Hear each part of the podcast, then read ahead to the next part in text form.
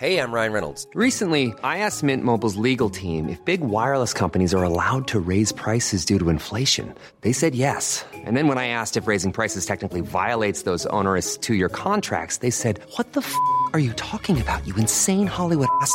F- So to recap, we're cutting the price of Mint Unlimited from $30 a month to just $15 a month. Give it a try at mintmobile.com slash switch. $45 upfront for three months plus taxes and fees. Promo rate for new customers for limited time. Unlimited more than 40 gigabytes per month. Slows. Full terms at mintmobile.com.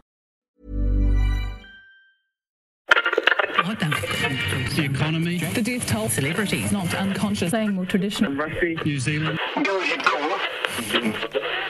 So, Mr. Trump won the election, eh? As I predicted. And yes, I still maintain the system was rigged. That's not an exaggeration, but a fact. The same thing happened here with Helen Clark. The lefty, feminised, infected mainstream media had their hand in that too. Until the country came to its senses, of course, thank God. And that's what's happened in the US. They've come to their senses. They've rejected these, let's call them what they are hand wringing nitpickers, Marxist, crypto queers, nervous ninnies, everyone with their hand out, neck out of joint when a thug gets put down by the police. So, yes, this is a victory, but we need to keep an eye on these types because they are all through the media here in New Zealand.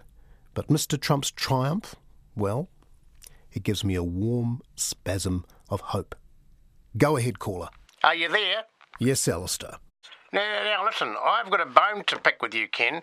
I remember you saying quite clearly the other day that Trump wouldn't win because the system was rigged up by the blacks and the ladies, and it's not the first time you've changed your tune after the fact, Ken. Actually, you're wrong, Alistair. Your memory is failing you, my friend. Hang on, hang on, I'm not wrong. I, I wrote your exact words on the back of my copy of Men in Black, which I keep here by the phone. Here it is. Oh, Jesus, it weighs a ton. Uh, here it is on the back. Here's one from 2008. You mark my words, Barama will never win. He's an African and a Muzzy. Oh no, Muzzy. And here's another one. Uh, Helen Clark has no kids, which means she is unelectable.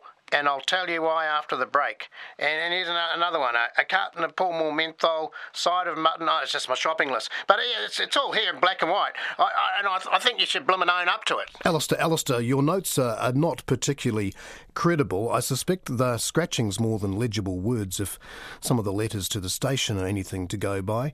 But uh, let's not dredge up the past. I've never claimed to be 199% accurate all of the time.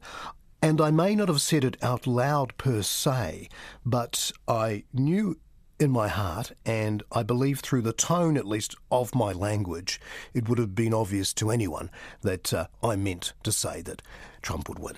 Well, anyway, like, like I said before, I thought that Barama has been. You mean Obama? Yeah, Barama, he's been a disaster for America. My, my cousin's uncle stepson, he drives a truck in Albuquerque. He says some terrible things have happened with the gays taking all the guns and all that sort of nonsense with transvestites and toilets and Mexican food everywhere, nachos and burritos. Oh, I get terrible wind from that stuff. Alistair, what's your point? Well, well, we never had enchiladas or sushi when I was a kid, and you, you could go out and leave the back door open, leave the keys in the car. I used to keep some of my savings in the letterbox. I mean, this was long before nachos and dried bloody tomatoes and whatnot. You know, back then my sister could walk miles back from town after a dance perfectly safe at all hours. Well, you're right, uh, Alistair. I think it's fair to say the streets weren't full of hooded thugs back then. We were pretty safe from crime and political correctness. Mind you, there was that time that she was attacked by a bloke from the rugby club, but, you know, we didn't make a big fuss about it in those days. You make a good point, Alistair. These days people are lazy, obese, overly sensitive to what we used to call horseplay.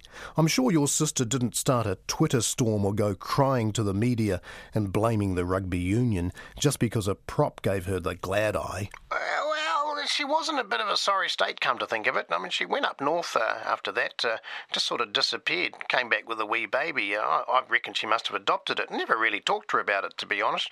But uh, yeah. but my point is, they were better times, Ken. It was a simpler, more honest time. And uh, don't get me wrong, it was tough, and we fought like buggery. Fought what? I, I, can't really recall, but whatever it was, we gave it a bloody nose, and that's what I like about this Trump rooster. I, I feel he's going to deal with these unspecified feelings that sort of well up in me. Uh, it's sort of like a nostalgia, but, you know, angry at the same time. Are you there? Thanks, Alistair. Got to say, nice to talk to you for a change. What a lovely day it is.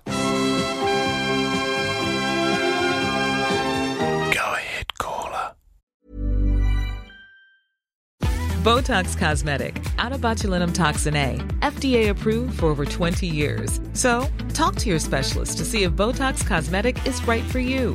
For full prescribing information, including boxed warning, visit BotoxCosmetic.com or call 877-351-0300. Remember to ask for Botox Cosmetic by name. To see for yourself and learn more, visit BotoxCosmetic.com. That's BotoxCosmetic.com.